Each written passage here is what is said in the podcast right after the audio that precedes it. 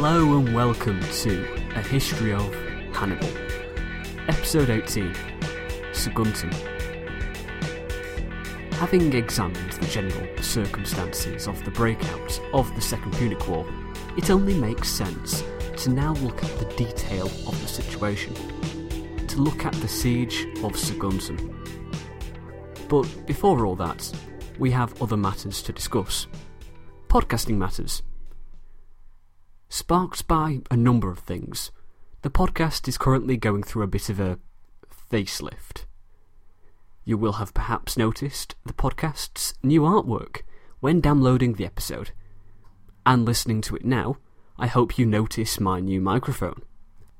I have, after over two years of podcasting, decided it's time for an upgrade, and I am thrilled with the improvement.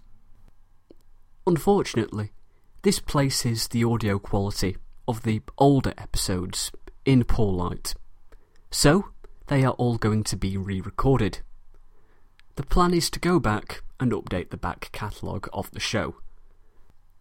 While for Alexander, I'm going to release a new feed A History of Alexander Remastered. So far, only episode 1 of Hannibal has received this facelift. So, go download that now. But more will follow. In tune with the upgrade in audio quality is some new theme music, which you will have also noticed.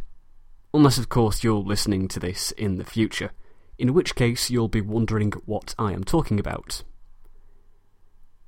The other thing we need to mention is the second Project History cage match has been released on the feeds of both the British History podcast and the History of World War II podcast. In this episode, the topic is Rome. Overrated? Myself and Jamie Jeffers argue that Rome is overrated, while Royfield Brown, Ray Harris, Zach Twamley, and Jordan Harbour argue that Rome deserves its reputation. To whet your appetites, here is a preview of the full hour long show. Enjoy.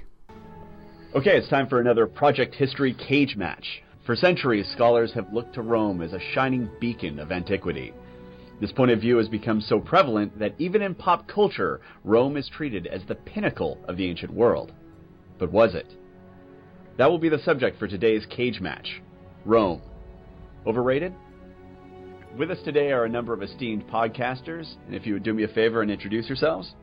I'm Royfield Brown from the podcast How Jamaica Conquered the World. I am Ray Harris, uh, the History of World War II podcast. I am Zach Twamley from When Diplomacy Fails podcast. My name is Jordan Harbour. I'm um, my podcast is The Twilight Histories.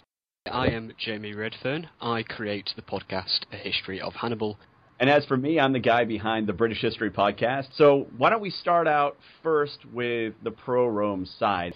I have done detailed research for at least seven minutes, but then I figured that wasn't working, so I went back and listened to all the history of Rome from Mike the Great Duncan. And uh, to me, it simply comes down to this. Um, even though our early Roman history, you know, was influenced by the Etruscans, who they conquered, and then as they spread out and conquered other peoples, and even though Rome did a really good job of um, assimilating uh, the people that they conquered, they also picked up things from their various cultures, and of course, there's everything they got from the Greeks. But it simply comes down to this: because the Roman Empire, in its many different forms, was around for so long, they pretty much left an impression that we are still influenced by today. So ultimately, your argument is cultural influence. They've had such an enormous influence on Western culture. Absolutely, I'm wearing a toga right now. I mean, who isn't? But uh, no, but just pretty much, um, yeah.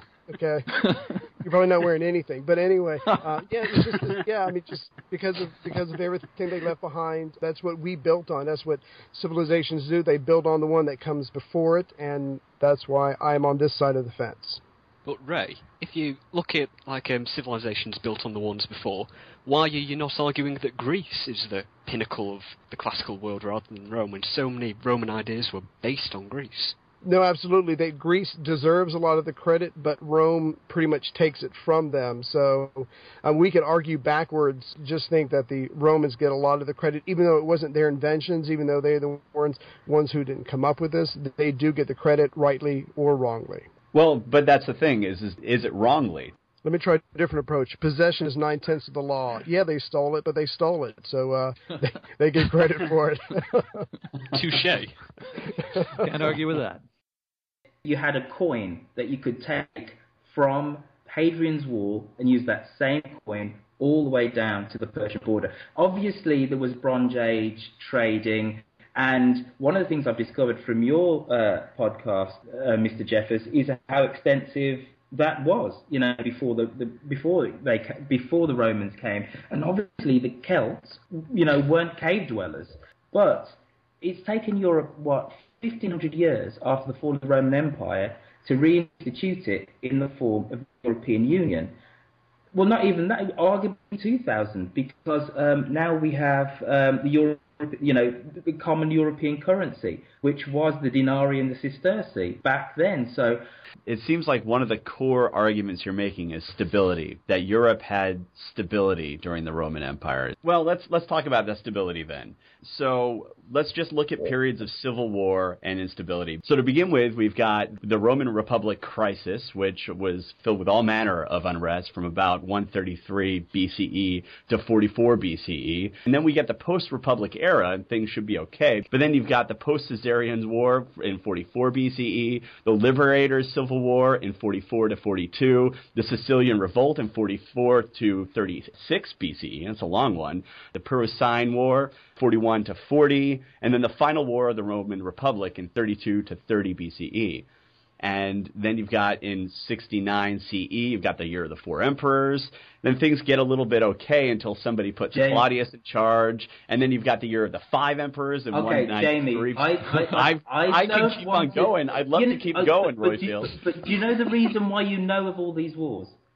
It's because Because they're writing them down. They did a great job of writing down how unstable they were. Are you seriously telling me? Are you seriously telling me that your um, pre-Roman Brits didn't indulge in a little bit of bloodletting on a daily basis? Are you if you I, if no, I might interject you- here, uh, fellows. Go um, for it, Jordan. Go for it. warfare was pretty. You could use the word ubiquitous if you want to describe ancient uh, ancient warfare. It it permeated all aspects of life. It was it was everywhere. It was ubiquitous. Uh, you want to talk about you know great cultures in in the ancient world. Uh, talk about Greece during its golden age, and during its golden age, it was also going through one of the most ruthless wars uh, of their history, the Peloponnesian War. I mean, it, it's been compared to the First World War as, as just a, a bleeding white of the peoples of Greece. I don't know if I feel comfortable saying that, you know, judging a culture in, in the ancient world at least by um, how much warfare it engaged in. not not warfare, but civil war is just a good indicator of how stable a culture is. Because for a civil war to happen, you have to have a certain level of instability. You're going to have to have factions within your population that are willing to kill to get control. life was valued a whole lot less back then, and arguably life was valued a whole lot less up until the point of the uh, the, the, the First World War. Oh, I don't think you can say that. Uh, before before uh, Rome, you had uh, uh, civilizations that were outlawing slavery. You had civilizations that outlawed torture. You had civilizations that that granted much better human rights Who? to. Uh, who? Yeah. How about how about the Persians? How about uh, uh, dealing with Cyrus the uh, the Great? Cyrus the Great outlawed slavery. He uh, he went to God. What else? But he Cyrus the enslaved the world. He did not. He actually, come on. Cyrus the Great actually, and he allowed all customs and religions to operate within his borders. I mean, Cyrus had the um, the cedar tree record thing, and that's considered like the first real document on the path to human rights. Like that is the origin of it. I remember watching this uh, bit of a documentary all about it, and it went from that to like the Magna Carta. Like it kind of skipped Rome in terms of human rights. And, and that's the thing is, I mean, we're talking about this is the sixth century BCE. You've got the Romans were pretty awful on human rights. I don't. I'm not saying that there should be a civilization that is put up on a pedestal. What I'm specifically saying is Rome doesn't deserve to be there either. I'm, I'm going to interject and give you my uh, two cents here. I'm looking at the uh, Wikipedia page on the map that it gives you, the really good map from 117 AD, the one with Trajan as the emperor. The empire at that stage, it stretched. It never, got any bigger than that. Now, as we know, once he died, um, parts of it were given back and abandoned and so on. But uh, it stretched from Babylonia to Scotland, from Germania to modern day Morocco, from Hispania to the bottom of the Nile. And anything anything that stretches that far that, that that is that big. I mean, we could say that, oh well, China was better than Rome because China covered a larger area than Rome. And like that would that would be fair to say, except when you look at the diversity in the peoples that Rome governed. And I know that we were we were saying earlier on about the uh, the Roman gods. Well, one thing about the Roman gods is the amount of gods that they adopted into their own pantheon. That's not bloodthirsty. Yes, they were bloodthirsty. That's being culturally smart. Any any empire that does that deserves credibility. But what, but something that Ray said to me before, you know, why have the Romans had such such a good press? History teaches us that history is written by the victors, and the very fact that ultimately the Romans lost and they still have a good press tells us something. Did Rome really fall? Is a question often debated by academics of late antiquity and the early medieval period. What were the barbarians trying to do when they were coming in? What were the Franks doing? What were the Goths doing? They were seeking settlement within the empire. They weren't trying to invade the empire. They weren't trying to take um, like have their own independent states. They wanted to be in the empire. There's a famous quote. I, like I thought of destroying Romania and replacing it with Gothica, but now I want Gothica to renew Romania. Like they didn't want to destroy Rome. They wanted to be Rome. Rome just kind of dissolved its powers to these various states. They dissolved like Aquitaine to the Goths. They dissolved northern France to the Franks and so it wasn't really defeated, it just kind of dissolved its way, like delegated itself out of existence, really. Let me let me pitch something to you. Can we all agree that despite the fact that Rome was terrible on human rights, had a shoddy economic and legal system, wasn't the biggest, and didn't have the best international relations, and tended to rip off most of its neighbors, it was still influential upon Europe? Hell yeah. No. Yes. No, no, no, no. Well, majority rules, Royfield. you can tell the lawyer is here, can't you? It's like, no, no, no, no. I do not agree with that premise. Yeah, I think we're just gonna have to agree to disagree at this stage. There we go. Good job. As one of you was talking, I had to put my uh, microphone on mute and explain to a local uh, police officer exactly what I'm doing in the parking lot of the local library using the internet. Oh, God, my you're internet back at the library? So I have to explain Skype. I have to explain a podcast. I have to explain a podcast Wow. show. I have to. Yeah, I've got I've got headphones on. I'm holding a big microphone. It just looks suspicious. So he put it. He put his gun. He put he put his gun back. I'm still here. God bless America. The Project History Cage Match. Rome. Overrated? Go check that out. Now, actual history. It is 219 BC. Rome has issued Hannibal an ultimatum not to attack Saguntum, which, for reasons we discussed last week, he refuses to accept he is forced to attack this Greek colony, about a mile from the eastern coast of the Iberian Peninsula. Hannibal launches a triple assault on the city. One of the city's walls faced a slope, levelling out onto a plain. Hannibal used battering rams against this wall, but the wall was strong and the defenders fierce. The attack proved unsuccessful. At first, the Saguntines were happy just to use missiles against the Carthaginians, but soon their confidence increased and they made raids against the enemy camp, which resulted in casualties to all. An early decisive moment in the siege was Hannibal getting too close to the walls of the settlement. He was injured in the thigh by a javelin. All the troops in the area fled. Operations quietened. and the situation turned into, well, a siege. Both sides were waiting. It wasn't long until the siege began again. The defenders were having a hard time of it. They were outmanned significantly, though I doubt the Carthaginians had a force 150,000 strong, as Livy claims. The battering rams all over the city were having their effect as the exhausted defenders tried desperately to solve each new crisis, no doubt waiting for the help from Rome, which would never come. Eventually, a breach was made, and the Carthaginians flooded into the gap in the city's defences. It was less of a skirmish, more like a pitched battle in the small space between the walls and the buildings just behind them. Livy says in Book 21, Chapter 8 Hope on the one side, the courage of despair on the other, were raised to the highest pitch. I really do like Livy.